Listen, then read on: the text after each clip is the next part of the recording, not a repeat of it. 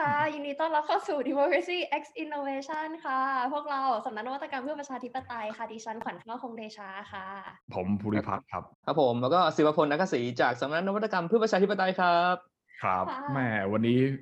นี้ไม่กล้าพูดเลยนะว่าเป็นตำแหน่งอะไรฮะผมต้องแนะนำตัวให้น้อยที่สุดนะเพราะว่าผมกลัวโดนทัวร์ลงนะฮะเพราะว่าเรื่องที่เราจะพูดกันวันนี้ก็คือเรื่องของคุณพิมรีพายนั่นเองนะครับซึ่งคุณพิมรีพายนี่เขาเป็นใครเหรอฮะคือความจริงเปิดด้วยชื่อบุคคลมันจะดูเป็นการที่เราเจาะจงเกินไปหรือเปล่าในเมื่อเราเป็นพอดแคสต์การเมืองเราก็ต้องพูดกว้างๆไหมว่าแบบเรื่องชนบทเรื่องการพัฒนาอะไรอย่างนี้เอาการเมืองนี่แหละฮะผมเป็นคนแบบว่าชกหมัดตรงฮะเปิดไปก็เปิดเลยฮะไม่ต้องไหว้ครูกันแล้วฮะพิมรีพายเป็นใครครับคุณขวัญข้าวคิดว่าประเด็นนี้เป็นประเด็นร้อนที่หลายคนก็น่าจะพอทราบอยู่บ้างเพราะมันก็อยู่ในไทม์ไลน์กันค่อนข้างนานพอสมควรแล้ว 2-3 วันแล้วครับก็คือเรื่องของเรื่องก็คือมีเขาเป็นแม่ค้าออนไลน์แล้วก็เป็นยูทูบเบอร์ถ้าจำไม่ผิดนะคะซึ่งก็มีชื่อเสียงประมาณนึงถ้าจำไม่ผิดก็มีชื่อเสียงมาจากการที่เขาเรียกอะไรฝีปากเป็นที่หน้าหวาดกลัวปากจัด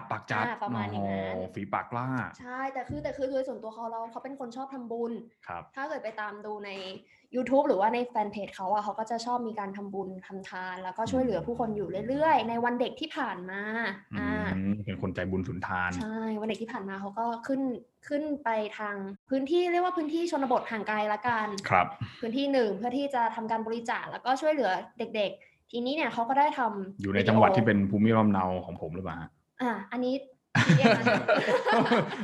ช่วยเหลือเด็กๆยังไงนะ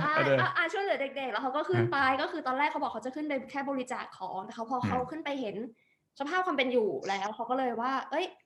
แค่แจกของอย่างเดียวคงไม่พอจะต้องมีการทำอะไรมากกว่านั้นมันก็เลยเป็นที่มาของโครงการพิมพ์รีพาย 500,000 ได้ทั้งโซลาร์เซลล์ได้ปลูกผักได้อะไรอย่างนี้แล้วก็เขาก็ถ่ายวิดีโอแล้วเขาก็เอามาลงใน YouTube เป็นวีล็อกปกติอ๋อโอเคเขาทำวีล็อกใช่แล้วมันก็เลยกลายมาเป็นไวรัลแล้วก็ทุกคนก็ว้าวช่วงแรกๆก็มีแต่คนแบบชื่นชมสรรเสริญว่าเนี่ยคือหนทางในการช่วยเหลือสังคมอย่างหนึ่งของคนที่แบบมีเงินอะไรอย่างนี้แต่ว่าสักพักนึงไม่เท่าไหร่มันก็เริ่มมีประเด็นแล้วก็มีการโต้เถียงแล้วก็มีความขัดแย้งซึ่งตอนนี้มันกลายเป็นเรื่องน่าจะเป็นเรื่องทั่วถึงไปหมดว่าจะเป็นการเมืองสวัสดิการเรื่องของสังคมวิทยาเรื่องของเนี่ยประเด็นหลากหลายมากมายที่ว่าคิดว่าวันนี้เราน่าจะได้มาพูดถึงกันจากไวรัลอินเทอร์เน็ตในตัวนี้นะคะนะมันก็โยนคำถามแรกเลยละกันไหนๆก็ไหนๆแล้วว่าไข่เจียวคืออะไรอ้าวเขาไม่ได้เรียกไข่เจียวเขาเรียกเป็นคำอื่นไม่ใช่เอาเหรอเด็กๆไม่รู้จักไข่เจียวเพราะเขาเรียกเป็นคำอื่นใช่ใช่ก็คือในภาคเหนือเนี่ยเวลาเราจะกินไข่เจียวเราไม่เรียกไข่เจียวเรียกไข่ทอดอ๋อเหมือนกันอยากกินไข่ทอดอะไรเงี้ยแม่ทำเราแยกกับไข่ดาวไงครับฮะไข่ดาวอ่ะเราแยกกับไข่ดาวไงครับไข่ดาวเนี่ยเขาเรียกว่าไข่อะไรนะผมนึกไม่ออกนึกก็แต่เขาไม่เรียกไข่ดาวเหมือนกันนะมีอีกคำหนึ่งแต่คือมันจะสื่อถึงว่าไข่ดาวแต่ว่าผมมาเรียกไข่ดาวเอางี้ดีกว่าแสดงว่าถ้าคุณใครไปถามน้องๆว่ารู้จักไข่ทอดไหมเนี่ยจบเลยใช่ใช่ผมว่าโอเคอันนี้มันเถียงกันได้ว่าคือโอเคการที่เราทำคอนเทนต์เนี่ยอันนี้เราก็ทำคอนเทนต์มาได้สักระยะหนึ่งนะของสำนักเราเนี่ยก็คือเราก็ต้องมีการกำหนดทิศทางว่าคอนเทนต์เรามันจะไปที่ทางไหนมันจะต้องการสื่อถึงอะไรใช่ไหมฮะเพราะฉะนั้นเนี่ยเขาอาจจะในใจลึกๆเขาอาจจะรู้แล้วก็ได้ว่ามันเรียกว่าไข่ทอดอันนี้ผมไม่ได้ไปปักปั๊มเขานะแต่คือเขาตั้งใจที่จะถามว่าไข่เจียวคืออะไรเนี่ยเพื่อที่จะสื่อเอาให้วิดีโอหรือวีล็อกนั้นเนี่ยคอนเทนต์นั้นของเขาเนี่ยมันสื่อออกมาว่าอ๋อคนบนดอยเนี่ยน้องๆเด็กๆเนี่ยไม่เข้าใจว่าอันเนี้ยคืออะไรคือไม่เข้าใจเหมือนที่คนในเมืองเข้าใจความแตกต่างระหว่างคนกรุงคนชนบทห่างไกลคือวิดีโอนั้นอาจจะต้องการสื่อแบบนั้นแต่ไม่ได้หมายความว่าเขาคิดดีหรือคิดร้ายนะอันนี้คือเป็นเพียงแค่คิดทางคอนเทนต์ที่เขาต้องการที่มันจะให้ออกมาหรืออย่างนั้นหรือเปล่าแค่นั้นเองก็เนี่ยวิดีโอคลิปเดียวแต่มีประเด็นมากมีประเด็นมากมายมีประเด็นมากมายเห็นอะไรหลายๆอย่างใช่เปิดภาคภูมิหลายอย่างครับประเด็นทางการจัดการบริหารทางไม่เชิงทางการเมืองทางภาครัฐของเราดีกว่าเพราะเราก็เห็นกันอยู่ว่าภาครัฐเนี่ยก็มีหน่วยงานสำนักงานที่หรือแม้แต่แบบองค์กรท้องถิ่นที่ดูแลทางด้านชนบทห่างไกลพวกนี้อยู่แล้วถูกไหมเอ่ยเพราะงั้นจะเป็นไปมันเป็นไปได้ยังไงอันนี้มีบางคนถามว่ามันยังมีชนบทพื้นที่อย่างนี้อีกหรอที่พิมพ์รีพายขึ้นไปแล้วก็ไปถ่ายมาให้เห็นว่ามัน ดูไม่มีอะไรเลยเฟรมว่าไงคะก็ถ้าพูดถึงระบบราชการนะครับก็อันดับแรกเราก็จะนึกถึงสิ่งที่นักรัฐศาสตร์คลาสสิกนะครับเขาเรียกกันว่า bureaucratic polity นะครับหรือรัฐราชการนะครับก็คนคิดก็จะเป็นนักรัฐศาสตร์รุ่นคลาสสิกหน่อยเฟรดริกส์นะครับถ้าอธิบายอย่างง่ายๆเนี่ยคือเขาบอกประมาณว่ามันเป็นประมาณว่าการเมืองของระบบราชการครับที่มันมีการทำงานกันพัวพันซับซ้อนไปหมดในประเด็นหนึ่งครับคือแม้กระทั่งเรื่องของยังแบบการพัฒนาชนบทอย่างเงี้ยครับมันเกิดการทับซ้อนกันไปหมดของท้องถิ่นของคุณจะทำสาธารณสุขหรือคุณจะทำอะไรคือมันมีความทับซ้อนแล้วพอทับซ้อนเนี่ยมันกลายเป็นว่ามันแบ่งกันไม่ลงตัวว่าใครจะทำตรงไหนใครจะทำอะไรหน้าที่ของใครในการพัฒนากันแน่บางครั้งก็มีการเกี่ยงบางครั้งก็มีการดึงมาเป็นของตัวเองซึ่งตรงเนี้ยมันนำไปหามาสู่เทปว่า1คือใครพัฒนา2แล้วพัฒนาเนี่ยพัฒนาอะไรซึ่งยังไม่รวมถึงว่าวิธีการพัฒนาแบบที่ได้ประโยชน์ที่สุดน่ะมันจะเป็นยังไงด้วยมันเลยกลายเป็นว่ามันเกิดปัญหาทับซ้อนของการจัดการจากภาครัฐหลายครั้งและแน่นอนว่าพอเราตั้งคำถามไปถึงว่าอ้าวแล้วยังมีพื้นที่ชนบทนี้อยู่อีกเหรอก็ต้องถามว่าราชการเนี่ยเขาได้อินคลูดคนขนาดไหนในท้องถิ่นนะครับก็คือในแง่ของประชากรในแง่ของพื้นที่เขามีการอินคลูดคนแค่ไหนคือแน่นอนว่าพอไม่อินคลูดปุ๊บเราก็เรื่องของน้ำไฟสาธารณูปโภคอะไรพวกนี้มันก็ไปไม่ถึงด้วยรวมถึงสิทธิอื่นๆที่เขาจะใช้เอาง่ายมันก็มีคนตั้งคำถามเหมือนกันว่าโอ้อย่าว่าแต่น้ำไฟเลยบัตรประชาชนเนี่ยคุณมีหรือเปล่าคุณมีการได้สิทธิพื้นฐานพวกนี้หรือเปล่ามันก็เป็นคำถามต่อไปรวมถึงมีคำถามว่าอ้าวงบประมาณท้องถิ่นที่คุณได้ไปคุณได้เอาไปจัดการเพื่อคนกลุ่มนี้หรือเปล่าเพราะว่า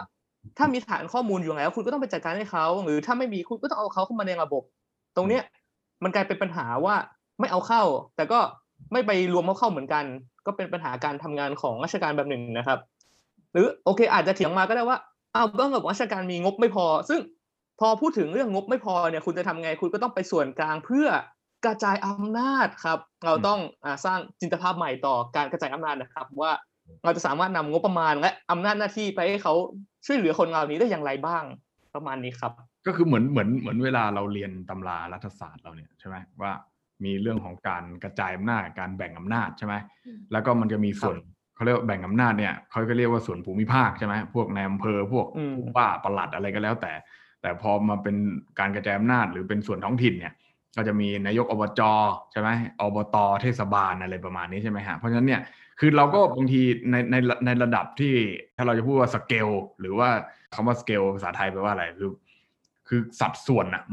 มันเท่ากันเช่นผู้ว่าราชการจังหวัดกับนายกอบจเนี่ยก็คือมีคนเดียวในจังหวัดเหมือนกันเนี่ยถามว่าสองท่านเนี่ยผู้ว่าราชการจังหวัดเนี่ยกับนายกอบจเนี่ยมีหน้าที่ทับซ้อนกันอย่างไรบ้างถูกป่ะอันนี้คือที่เฟรมพูดว่าเฮ้ยพอหน้าที่มันทับซ้อนกันแล้วเนี่ยบางอย่างเนี่ยมันก็จะบอกว่าเฮ้ยนี่มันงานของคุณนี่ไม่ใช่งานของผมใช่ไหมอีกคนก็จะบอกเฮ้ยนี่เป็นงานของคุณไม่ใช่งานของผมเหมือนกันเพราะนั้นเนี่ยปรากฏว่าเรื่องบางเรื่องหรือประเด็นบางประเด็นมันเลยไม่ได้ถูกจัดการถูกไหมใช่แล้วทีนี้มันก็มีปัญหาเพิ่มมาอีกอย่างหนึ่งก็คือพอบอกว่าเอ้าเราไม่เข้าใจปัญหาถ้างั้นทำไมเราไม่ส่งนักวิชาการนักมนุษยวิทยาเข้าไปในพื้นที่ล่ะมันจะได้เข้าใจทั้งวัฒนธรรมของเขาการใช้ชีวิตว่าเขาต้องการพัฒนายังไงรวมถึงภาครัฐเนี่ยจะเข้าไปช่วยmodernization ทำให้สังคมมันพัฒนาได้ยังไงบ้างซึ่งคุณไอคิดว่าไงครับในเชิงมุมมองมนุษยวิทยาเนี่ยกับการเข้าไปแก้ปัญหาตรงว่านักมนุษยวิทยาเนี่ยได้งบวิจัยไปแต่ไม่ได้แก้หรือว่าเขาพยายามแล้วแต่ว่าไม่มีใครตอบสนองหรือยังไงกันแน่ครับคือถ้าพูดถึงวิชามนุษยวิทยาเนี่ยผมก็ได้เรียนมานิดนึงเหมือนกันนะตอนที่เรียนปริญญาตรีผมก็เรียนไมเนอร์เป็นสังคมวิทยามนุษยวิทยาเพราะฉะนั้นเนี่ยผมก็พอที่จะเรียนรู้ประวัติศาสตร์ของนักมนุษยวิทยาเนี่ยขึ้นมานะมันก็คือยุคศตวรรษที่18อะไรพวกเนี้ยนะยุคที่อาณานิคมใช่ไหมอังกฤษเป็นอาณานิคมเป็นเจ้าอาณานิคมใช่ไหมฮะแล้วก็ต้องการที่จะเรียนรู้ไงว่าชนเผ่าพวกเนี้ย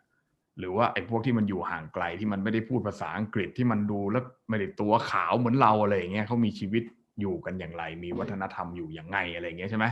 เขาก็เลยส่งพวกเนี้ยไปศึกษาใช่ป่ะไปสำรวจไปศึกษาว่าคนกลุ่มชนเผ่าเนี่ยเพราะนั้นสปิริตของวิชามนุษยวิทยาเนี่ย มันเลยแตกต่างไปจากวิชาสังคมวิทยาใช่ป่ะเวลาอย่างเงี้ยเราเรียนอยู่ในประเทศไทยเนี่ยเขาชอบจับวิชาสังคมวิทยากับมนุษยวิทยาเนี่ยมาอยู่คู่กันมาเป็นชื่อภาควิชาคู่กันอย่างที่เชียงใหม่เนี่ยเขาก็ให้คู่กันเป็นชื่อภาควิชาที่ธรรมศาสตร์เองเนี่ยใช่ไหมฮะคือเป็นชื่อคณะเลยคณะสังคมวิทยาและมนุษยวิทยาที่ทำสังคมวิทยามนุษยวิทยาต่างกันยังไงคือจริงๆแล้วในเชิง methodology ใช่ไหมเชิงวิธีวิทยาเนี่ยมันก็ไม่ค่อยจะแตกต่างกันมากสักเท่าไหร่แต่ผมคิดว่ามันต่างกันในเรื่องของวัตถุหรือว่านะเรียกเขาวัตถุเลยวัตถุศึกษาใช่ป่ะคือสังคมวิทยาส่วนมากเนี่ยศึกษาความเป็นเมืองมากกว่าใช่ไหมแต่มนุษยวิทยาเนี่ยศึกษาชนเผ่าซะมากกว่าคือเป้าหมายในการศึกษาคือเขาเรียกว่าอะไรobject ของ study อ่ะที่เราจะ study มันคนละอย่างกันอย่างเช่นงานคลาสสิกอย่างเช่นของนักวิทยาคนหนึ่งที่เป็นคนรัสเซียเนี่ยก็จะไปศึกษาชนเผ่านั้นชนเผ่านี้อย่างเงี้ยคือเพราะนั้นเนี่ยธรรมชาติของวิชามันเลยมันคือการไปศึกษาคนที่แปลกแยกและเป็นอื่นมากกว่าเราอันนี้คือพูดถึงสมัยก่อนนู้นนะไม่ใช่สมัยนี้นะสมัยนี้เขาก็มีการพัฒนานะลงไปเพราะนั้นเนี่ยกลับมาปัจจุบันตัดฉากมาที่ชาวเขาชาวดอยอะไรก็แล้วแต่เนี่ยคือนักมนุษยวิทยาที่เชียงใหม่พูดถึงที่เชียงใหม่แล้วกันเขาก็ไปศึกษาชนเผ่าหรือถ้าไม่อยากเรียกว่าชนเผ่ามันจะดูแปลกแยกเกินไปเขาเรียกว่ากลุ่มชาติพันธุ์ใช่ไหมฮะกลุ่มชาติพันธุ์เผ่านู้นเผ่านี้มีชื่อเรียกกลุ่มชาติพันธุ์ว่าอย่างนั้นอย่างนี้อย่างเช่นที่เชียงใหม่ก็จะมีเยอะเชียงรายแม่ฮ่องสอนอะไรพวกนี้เพราะนั้นเนี่ยมหาวิทยาลัยเชียงใหม่มันตั้งอยู่ตรงนั้นเนี่ยมันก็ใกล้ในเชิงภูมิวิทยาศาสตร์มากกว่าที่ธรรมศาสตร์พูดง่ายๆธรรมศาสตร์จะไปศึกษาที่นู่นเลยมันก็ไกลไปใช่ไหมเชียงใหม่ก็ตรงเนี้ยก็เหมือนกับโอเคเขาก็ไปสำรวจไปศึกษาเรื่องชนเผ่าตามภูเขาตามอะไรพวกนี้นะก็คือส่วนมากงานวิจัยก็จะพบประมาณว่ากลุ่มพวกเนี้ยมีอัตลักษณ์ของตัวเองนะมี identity ตัวเองถูกป่ะก็คือเพราะนั้นชนเผ่าพวกนี้ก็พยายามที่จะแสดงอัตลักษณ์ของตัวเองออกมาเพื่อที่จะบ่งบอกว่าชนเผ่าเนี่ยของเราเนี่ยมันแตกต่างกับชนเผ่าที่อื่นใช่ไหมฮะแล้วแน่นอนว่ามันแตกต่างกับรัฐส่วนกลางใช่ไหมเพราะนั้นงานมนุษยวิทยาส่วนมากเนี่ยนะผมไม่ได้บอกว่าทุกงานนะส่วนมากที่เป็นกระแสหลักอยู่ก็จะได้ข้อเสนอประมาณว่าชนเผ่าเขาอยู่ของเขาอยู่อย่างนั้นอ่ะกลุ่มชาติพันธุ์เนี่ยเขามีวัฒนธรรมของเขาหนึ่งใช่ไหมเขามีวิถีชีวิตของเขาอยู่อย่างนั้นอ่ะแต่ว่ารัฐส่วนกลางเนี่ยพยายามที่จะเอาวัฒนธรรมแบบคนไทยส่วนกลางเนี่ยนะเข้าไปยัดเยียดให้เขาพยายามที่จะเอาความเป็นสัญชาติไทยเนี่ยไปยัดเยียดให้เขาความพยายามที่จะเอากฎเกณฑ์หรือกฎหมายไปยัดเยียดให้เขาแล้วที่สำคัญที่สุดในกรณีเนี้ยพิมพ์รีพายเนี่ยก็คือความพยายามที่จะเอาสิ่งที่เรียกว่าความเจริญเนี่ยไปยัดเยียดให้เขาเพราะฉะนั้นเนี่ยความเจริญในความหมายของรัฐไทยหรือความเจริญในความหมายของคนในเมืองอาจจะหมายถึงการมีทีวีนั่งดู Netflix การอยู่ในห้องแอร์มีโซฟานะฮะมีห้องน้ำที่สะอาดมีรถขับมีถนนใช่ไหมเพราะฉะนั้นเนี่ยการรู้จักไข่เจียวด้วยเป็นอีกหนึ่งเพราะฉะนั้นเนี่ยการพอขึ้นไปบนดอยหรือว่าไปบนชนเผ่าชาติพันธุ์อะไรก็แล้วแต่ไปถามเขาว่าที่มันเป็นกรณีที่นักวิชาการท่านหนึ่งเนี่ยนะที่โดนทัวร์ลงเนี่ยนะซึ่งเขาโดนทัวลงเพราะว่าเขาตั้งคำถามกับคำว่า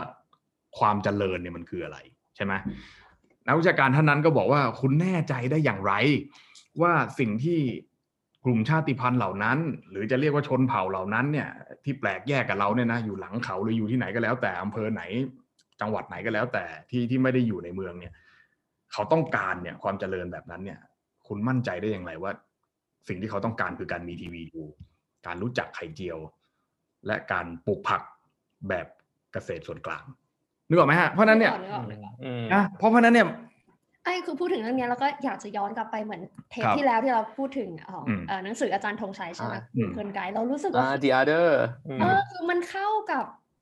สถานการณ์ปัจจุบันในวันนี้มากกว่าเข้ากับโควิดอีกนะและคือมันก็สะท้อนให้เห็นว่าจากปีที่แกตีพิมพ์หรือปีที่แกเขียนบทความในเรื่องพวกนี้มาจนถึงเนี่ยมันไม่ได้เปลี่ยนแปลงอะไรเลยอย่างตอนแรกที่ไอพูดถึง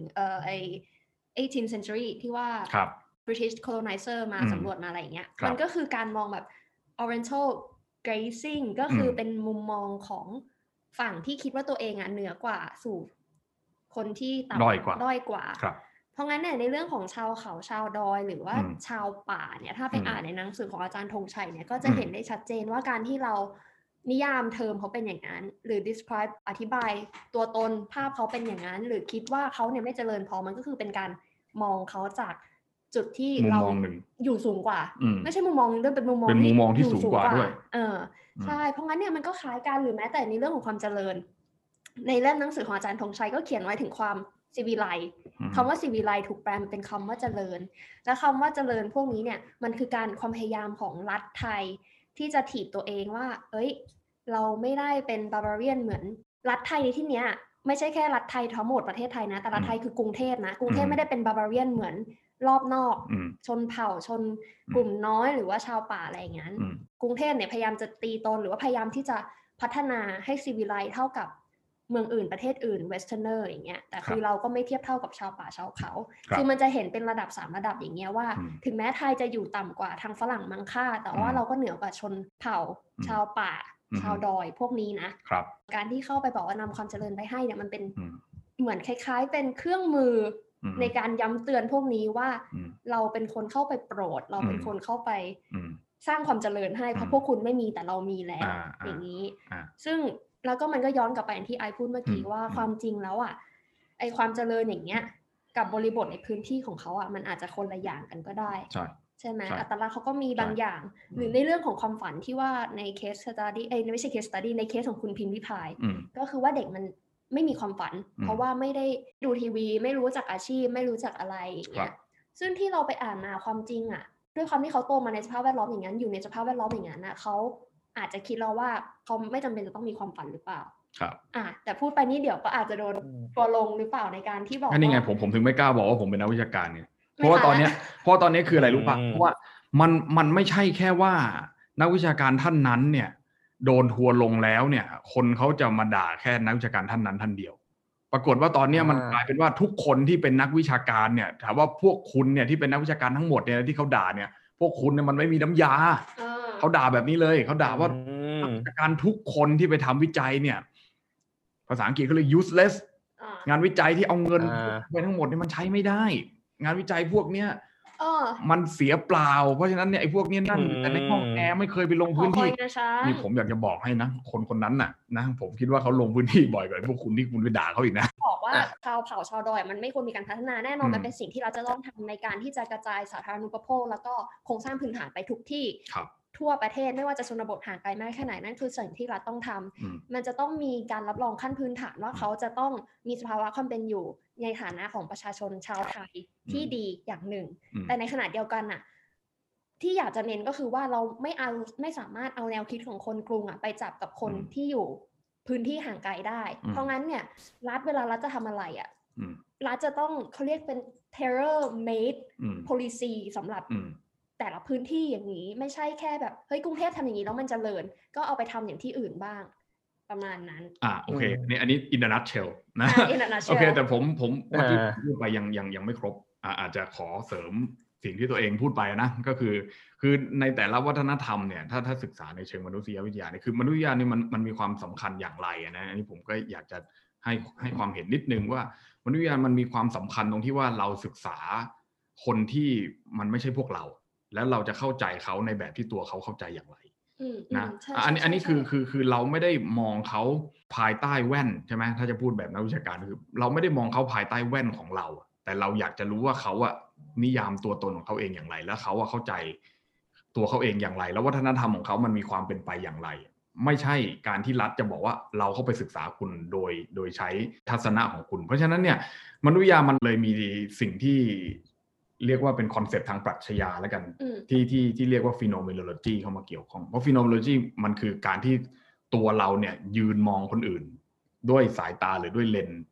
หรือด้วยแว่นของอะไรบางอย่างเพราะนั้นเนี่ยถ้าเราเข้าใจคอนเซปต์ตรงนี้มันจะคิดว่าเรายืนมองเขาเนี่ยเรามองเขาด้วยทัศนะของเราหรือเรามองเขาด้วยทัศนะของเขาเพราะนั้นเนี่ยมนุษยวิทยาเขาก็พยายามที่จะมองคนเหล่านั้นน่ะด้วยทัศนะของคนเหล่านั้นให้ได้มากที่สุดมันไม่ได้ 100% อยู่แล้วเพราะยังไงคนที่ศึกษาก็คือตัวเรามันย่อมมี bias มันย่อมมีอคติใช่ไหมฮะหรือใน ในทางปรัชญาจะเรียกว่าอะไรก็แล้วแต่นะฮะคือมันมีศัพท์เรียกหลายอย่างเลยไอ้คำว่าอคติไอ้คำว่า prejudice ปรัชญาเขาจะใช้คำว่า prejudice จะเป็น prejudice หรือจะเป็นแว่นหรือจะเป็นเลนหรือจะเป็นอะไรก็แล้วแต่เนี่ยคือใช่มันมีสิ่งที่กั้นเราอ่ะกับเขาอยู่ซึ่งสิ่งนั้นมันก็คือสิ่งที่ออกมาจากทัศนะของตัวเราเพราะฉะนั้นเนี่ยโอเคทางมนุษยมันถึงอาจจะอันนี้พูดเรื่องวิชาการหน่อยมันอาจจะพัฒนาลงไปถึงขั้นที่บางคนเรียกว่าเป็น post phenomenology คือไม่ได้มองจากมุมมองของตัวเราอีกต่อไปแล้วแต่ว่าเราสามารถที่จะใช้วิญญาณของเขานะมองตัวของเขาเองอะไรเงี้ยนะอันนั้นคือเป็นเรื่องของอันนี้มีซึมอะไรก็ว่ากันไปในเชิงวิชาการก็มีคนเขียนหนังสือเรื่องนี้อยู่หลายเรื่องแต่คือสิ่งที่อยากจะเสริมนิดนึงก็คือวัฒนธรรมเนี่ยคือเขาก็มีเขาเรียกว่าการบรรลุเป้าหมายในวัฒนธรรมของเขานะมันไม่เหมือนของเราที่เราก็มีการบรรลุเป้าหมายในวัฒนธรรมของเราเหมือนกันอย่างเช่นถ้าจะกล่าวไปถึงเนี่ยเราเป็นสถาบันทางการเมืองใช่ไหมเราก็จะพูดเรื่องการเมืองว่าย้อนกลับไปถึง Aristotle เขาพูดว่าคนเรามันมีเป้าหมายซึ่งเป้าหมายสิ่งนั้นเขาเรียกว่าเทลอสใช่ไหมฮะใช่ไหมเฟรมเขาเรียกว่าเทลอสใช่ไหมซึ่งการเข้าไปหาเทลอสได้เนี่ยในทัศนะของอริสโตเติลในสมัยกรีกนั้นอริสโตเติลบอกว่ามันคือการที่ได้อยู่ในรัฐมันคือชีวิตที่สมบูรณ์ของชีวิตทางการเมืองหนึ่งละโอเคถ้าในปัจจุบันล่ะย้อนกลับมาเราอยากจะมีอะไรขวัญข้าวอยากจะมีอะไรในชีวิตนี้แต่แบบว่าไฟแนนซ์แล้วอยากจะมีบ้านใหญ่ๆสักหลังไหม Penthouse ที่นิวยอร์กซิตี้อยู่ในนิวยอร์กอยู่บนชั้นสูงสุดของ Empire State อะไรก็ว่ากันไปมีเฮลิคอปเตอร์สูงไปอาจจะมองเห็นลงมาแบบไอ้การ์เด้นของนิวยอร์กอะไรอย่างเงี้ยอะไรอย่างเงี้ยเฟรมมีทัศน์ยังไงคือแบบอะไรที่คิดว่าแบบมันคือจุดเป้าหมายสูงสุดในชีวิตของเฟรมล่ะอย่างเงี้ยนี่ครับก็ต้องตอบแบบดีๆหน่อยครับว่ารัฐสวัสดิการครับนี่เป็นมาจะบอกว่าการอยู่ในรัฐที่มีสวัสดิการนั้นเป็นเทลอสใช่ครับใช่ไหมก็คือเป็นสิ่งที่เฟรมคิดว่าโอเคมันคือเป้าหมายในชีวิตของเราอะไรอย่างเงี้ยอย่างเป็นผมอะไรเงี้ยผมก็อาจจะอยากมีรถวินเทจสักคันนึงอะไรอย่างเงี้ยนึกออกไหมฮะสักคันนึงเอาไว้ขับคันเดียวอะไรเงี้ยคือเราก็มีเป้าหมายของเราแต่ถามว่าเป้าหมายของวัฒนธรรมเหล่านั้นล่ะมันคืออะไรเฮ้ยซึ่งเราอยากจะย้อนไปเมื่อกี้ที่เราไม่ได้จะหมายความว่าคนชาวดอยชาวเขาเขาไม่มีความฝันแต่เราคิดว่าเขามีความฝันที่มันควบคู่ไปกับวัฒนธรรมของเขาซึ่งรัฐควรจะซัพพอร์ตในด้านนี้ไม่ใช่เอาความฝันของคนอื่นไปใส่ความฝันของเขาใช่แล้วคืออย่างความฝันในสังคมโมเดิร์นเนี่ยในสังคมสมัยที่อยู่กับระบบทุนนิยมเนี่ยเข้ามาแล้วระบบทุนนิยมเลยละก็คือมันเป็นความฝันหรือความต้องการที่มันไม่มีที่สิ้นสุดคือคุณมีแล้วเนี่ยถามว่าอย่างสมมติขวัญข้าวมีเพนท์เฮาส์สักหลังหนึ่งในนิวยอร์กเนี่ยนะแล้วถามว่าต่อจากนั้นน่ะวันต่อไปคือขวัญข้าวจะไม่ต้องการอะไรอีกแล้วเลยเหรอใช่ไหมมันขวัญข้าวก็ต้องการสิ่งที่มันมากกว่านั้นไปอีกอาจจะต้องการมีเพนท์เฮาส์ที่2อยากจะมีรถคันที่39อะไรเงี้ยนะหรือเฟย์บอกว่าอยากอยู่ในรัฐสวัสดิการแล้วถ้ามันเป็นรัฐสวัสดิการแค่นั้นแล้วมันจบเลยเหรอถามว่าสวัสดิการในเชิงในแง่ไหนบ้างอาจจะมีสวัสดิการทางด้านการแพทย์ทางด้านสุขภาพทางด้านการประกันรายได้ใช่ไหมแต่ถามว่ามันสามารถที่จะไปไกลกว่ารัฐสวัสดิการนั้นได้ไหมอย่างเงี้ยถามว่าแล้วถ้าสมมติเป็นฝ่ายซ้ายสุดๆเลยก็จะบอกว่าเอาแล้วงั้นจะมีรัฐไว้ทำไมในเมื่อเรามีสวัสดิการอยู่แล้วอะไรประมาณนี้คือถ้าเกิดว่าเราอยู่ในสังคมแบบนี้ที่ยังหลงเหลือความเป็นสมัยใหม่อยู่เนี่ยนะมันก็มีความต้องการไม่มีที่สิ้นสุดแต่ว่าเหล่านั้นที่อยู่ในนั้นเนี่ยบางชนเผ่าเนี่ยเท่าที่ผมเคยศึกษามาเนี่ยเขาก็คือการโตเป็นผู้ใหญ่ของเขานะการโตเป็นผู้ใหญ่ของเขาก็จะมีพิธีที่ทำให้เขาโตเป็นผู้ใหญ่อะไรเงี้ยคือการศึกษามนุษยมันจะผูกพันกับพิธีกรรมบางอย่างเสมอเพราะว่าในชนเผ่านั้นในวัฒนธรรมของเขาเนี่ยเขาจะมีพิธีกรรมเป็นเหมือนการเปลี่ยนผ่านไปสู่อะไรบางอย่างแล้วถ้าเกิดว่าคุณได้เปลี่ยนผ่านไปสู่ตรงนั้นแล้วในชนเผ่าหนึ่งเนี่ยนะอันนี้ผมขอโทษทีไม่ได้หาตัวอย่างมาให้คือถ้ามันจะมีบางชนเผ่าอันนี้อาจจะติดเลทไม่รู้พูดได้หรือเปล่านะก็คือการที่ผู้ชายเนี่ยจะโตไปเป็นผู้ชายอย่างเต็มตัวเนี่ยนะก็คือจะต้องกลืนน้ำอสุจิของผู้ใหญ่ที่เป็นผู้ชายเต็มตัวแล้วนึกออกไหมอันนี้ขอโทษทีนะผมไม่รู้จะหาตัวอย่างอย่างอื่นผมนึกได้อันนี้เดียวคือเพราะฉะนั้นเนี่ยถามว่าถ้าพูดในกรอบคิดของวิทยาศาสตร์สมัยใหม่เนี่ยการกระทำแบบนั้นเนี่ยมันก็ไม่ได้มีผลอะไรเลยในทางชีววิทยานึกออกป่ะคือคุณก็ไม่ได้เป็นผู้ใหญ่มากกว่าที่คุณจะเป็นในวันเนี้ยแต่ถามว่าในเชิงชนเผ่าเนี่ยในชนเผ่าเนี่ยเขามีความคิดเชิงวัฒนธรรมแบบนี้แล้วเขาคิดว่านี่แหละคือการบรรลุเป้าหมายในการใช้ชีวิตของเขาแบบนี้แล้วซึ่งเราฟังดูเราอาจจะบอกโอ้โหมันรุนไร้สาระมากมันผิด หลักทั้งสุขอนามัยมันผิดทั้งความเป็นทาบูความเป็นอะไรอย่างเงี้ยคือนึกออกป่ะคือเราไม่เก็ตสังคมที่เขามีวัฒนธรรมแบบนั้นหรืออาจจะย้อนไปไม่ต้องไกลมากย้อนไปสมัยกรีกอย่างเงี้ยถามว่าในสมัยกรีกเนี่ยผู้ชายเนี่ยเขาไม่ได้มีคู่ครองคู่รักเป็นผู้หญิงนะใช่ไหมเขามีคู่รักเป็นผู้ชายแล้วผู้หญิงเนี่ยมีค่าแค่การสืบพันธุ์แค่นั้นเองเพราะฉะนั้นเนี่ยถามว่าเราเอากรอบคิดแบบนั้นเนี่ยนะแล้วเราเอาความคิดแบบสมัยใหม่แบบนี้ลงไปตัดสินแบบนั้นมันก็ไม่ได้แล้วถูกป่ะอันนี้ก็เช่นเดียวกันในชนเผ่าอะไรอย่างเงี้ยคือเพราะนั้นเนี่ยนึกออกป่ะคือการที่เราจะบอกว่าความเจริญมันคือทีวีความเจริญมันคือการปลูกผักแบบเกษตรสมัยใหม่เป็นการรู้จักว่าการทำไข่เจียวมันคือการทำแบบนี้อะไรอย่างเงี้ยคือผมคิดว่าการคิดแค่นี้นะมันเอาไปตัดสินว่าเราไปทำแค่แบบนี้ให้เขาแล้วเขาจะมีความเป็นสมัยใหม่เขาจะมีการพัฒนาและมีความเจริญเนี่ยผมคิดว่าการคิดแบบนี้มันเป็นทัศนะที่คับแคบของความเป็นสมัยใหม่ในปัจจุบันใช่ไหมฮะเพราะนั้นเนี่ยผมไม่ได้ต่อต้านการบริจาคนะผมไม่ได้ต่อต้านการลงพื้นที่การออกค่ายอาสาอะไรก็แล้วแต่นี่ผมไม่ได้มีปัญหาเลยแต่ผมกลับรู้สึกว่ายิ่งเราผลิตซ้ำวาทกรรม ผมพอสอยู่นานมากเลยกว่าที่ผมจะพูดคำนี้ออกมาได้เพราะว่าผมคิดว่ามันคงเป็นคำสุดท้ายในชีวิตของผมที่จะพูดออกมาแล้วนะครับว่าวาทกรรมเนี่ยคือแต่ผมไม่รู้จะใช้คำไหนจริงๆนะคือมันเป็นสิ่งที่จริงก็ไม่จริงจะเท็จก็ไม่เท็จอะไรอย่างเงี้ยนะคือมันเป็นการผลิตซ้ำอะไรแบบเนี้ยว่าเราจะต้องไปออกค่ายอาสาเราจะต้องออกไปพัฒนาชนบทด้วยการผ่านมูลนิธิหรือไม่ผ่านอะไรก็แล้วแต่เพื่อที่จะไปพัฒนาพื้นที่ที่เราคิดว่ายากไร้ห่างไกลเนี่ยยิ่งเราทำอย่างนี้มากเท่าไหร่เนี่ยมันยิ่งผลิตซ้ำความเป็นอื่นของชนบทหรือความเป็นอื่นของกลุ่มชาติพันธุ์มากขึ้นเท่านั้นนะครับซึ่งตรงนี้ผมคิดว่ามันก็มีปัญหาอยู่ในสังคมสมัยใหม่ซึ่งแต่จริงๆเขาก็ไม่ได้ผิดนะคือเจตนาเขาก็เป็นเจตนาที่ดีอย่างเช่นคุณพิมพ์รีพายอะไรเนี่ยผมคิดว่าเขามีเจตนาที่ดีมากนี่ผมนับถือเลยนะแต่ก็คือพอคนในสังคมอาจจะเข้าใจอีกอย่างหนึ่งว่าคนที่บอกว่าคุณพิมพ์รีพายทำเนี่ยเป็นการผลิตซ้ำอะไรอย่างเงี้ยก็จะบอกว่าพวกเราเนี่ยพวกนักวิชาการเนี่ยนะไอ้พวกเนี่ยตัวเองก็ไม่เคยได้ทำประโยชน์อะไรให้สังคมอยู่แล้วยังไปว่าเขาอีกนะในฐานะที่เขาก็ทำอาจจะทำได้ไม่มากก็น้อยเนี่ยมือไม่พายเอาเท้าลาน้ำอะไรประมาณเนี้ยซึ่งจริงๆแล้วมันไม่ใช่การมือไม่พายเอาเท้าลาน้ำแต่นักวิชาการก็พยายามที่ทำให้คุณเข้าใจความหมายในอีกแง่มุมนึงใช่ไหมเพราะนั้นถ้าเกิดว่านักวิชาการไม่มีแล้วมันมีกระแสสังคมที่มันผลิตซ้ำไปเลยอย่างเดียวมันจะเกิดแสงสว่างทางปัญญาได้หรือไม่มันจะเกิดการถกเถียงมันจะเกิดการทำให้สังคมกลับมาฉุกคิดว่ากระแสหลักในสังคมเป็นแบบนี้แล้วไม่มีใครที่จะฉุดลั้งหรือว่าเปิดวงเสวนาให้อภิปรายกันได้อันนั้นผมคิดว่าสังคมแบบนั้นแหละไม่ใช่ประชาธิปไตยสังคมแบบที่กระแสหลักพวกลากมากไปแบบเนี้ยนะถ้าพูดแบบ Aristotle เขาก็เรียกว่าเป็น mob rule หรือถ้าพูดแบบผมก็เรียกว่าคงจะเป็นอำนาจนิยมแบบสมัยใหม่ละกันคือใช่ปะก็คือเหมือนครับว่าคือคุณจะเอากระแสสังคมว่าอย่างเดียวมันไม่ได้คือเรื่องบางเรื่องเราก็ต้องถกเถียงกันได้ใช่ไหมฮะเพราะนั้นเนี่ยนักวิชาการผมคิดว่าเป็นหนึ่งในกลไกนั้นที่ทำให้เรามีประเด็นในการถกเถียงกันในสังคมอย่างสันติแล้วก็ถูกได้รับการคุ้มครองของความมีเสรีภาพของมนุษย์ครับค่ะก็นะประเด็นอาทิตย์นี้ก็มีบทความอันนึงผมอยากให้อ่านมากเลยนะก็เป็นบทความที่ชื่อว่าวาทกรรมว่าด้วยชาวเขานะเป็นของอาจารย์ก็คือเป็นอาจารย์นักวิชาการท่านนั้นแหละนะครับพูดชื่อเป็นของอาจารย์ปิ่นแก้วเรืองอารามศรีนะฮะก็คืออยากจะให้ทุกคนลองเปิดใจแล้วลองอ่านดูนะฮะซึ่งผ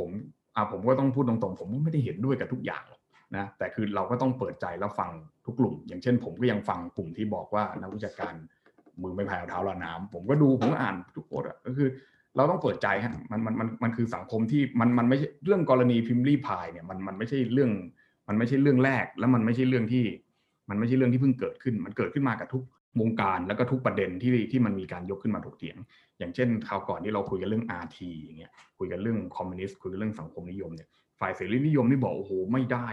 ยังไงก็คุยเรื่องคอมมิวนิสต์ไม่ได้เพราะว่าคอมมิวนิสต์มันอย่างนั้นอย่างนี้นึกออกมั้ยฮะนั่นแหละมันทำให้ไม่เกิดการถกเถียงกันในสังคมเนี่ยเรื่องนี้ก็เป็นอีกกรณีนึงที่ทำให้มันจะเกิดการถกเถียงกันสังคมว่าโอเคการบริจาคเนี่ยนะโดยภาคเอกชนหรือโดยภาครัฐเนี่ยมันส่งผลกระทบอย่างไรจริงๆกับคนที่ได้รับบริจาคหรือคนที่เป็นกลุ่มชาติพันธุ์กลุ่มที่เป็นชนบทกลุ่มที่เป็นชาวเขาเหล่านั้นอันนี้มันก็เป็นเรื่องที่ต้องถกเถียงกันมากกว่าที่จะมาตีตราบอกว่าพวกคุณมือไม่พายเอาเท้าลาน้ำ นะฮะอันนี้ก็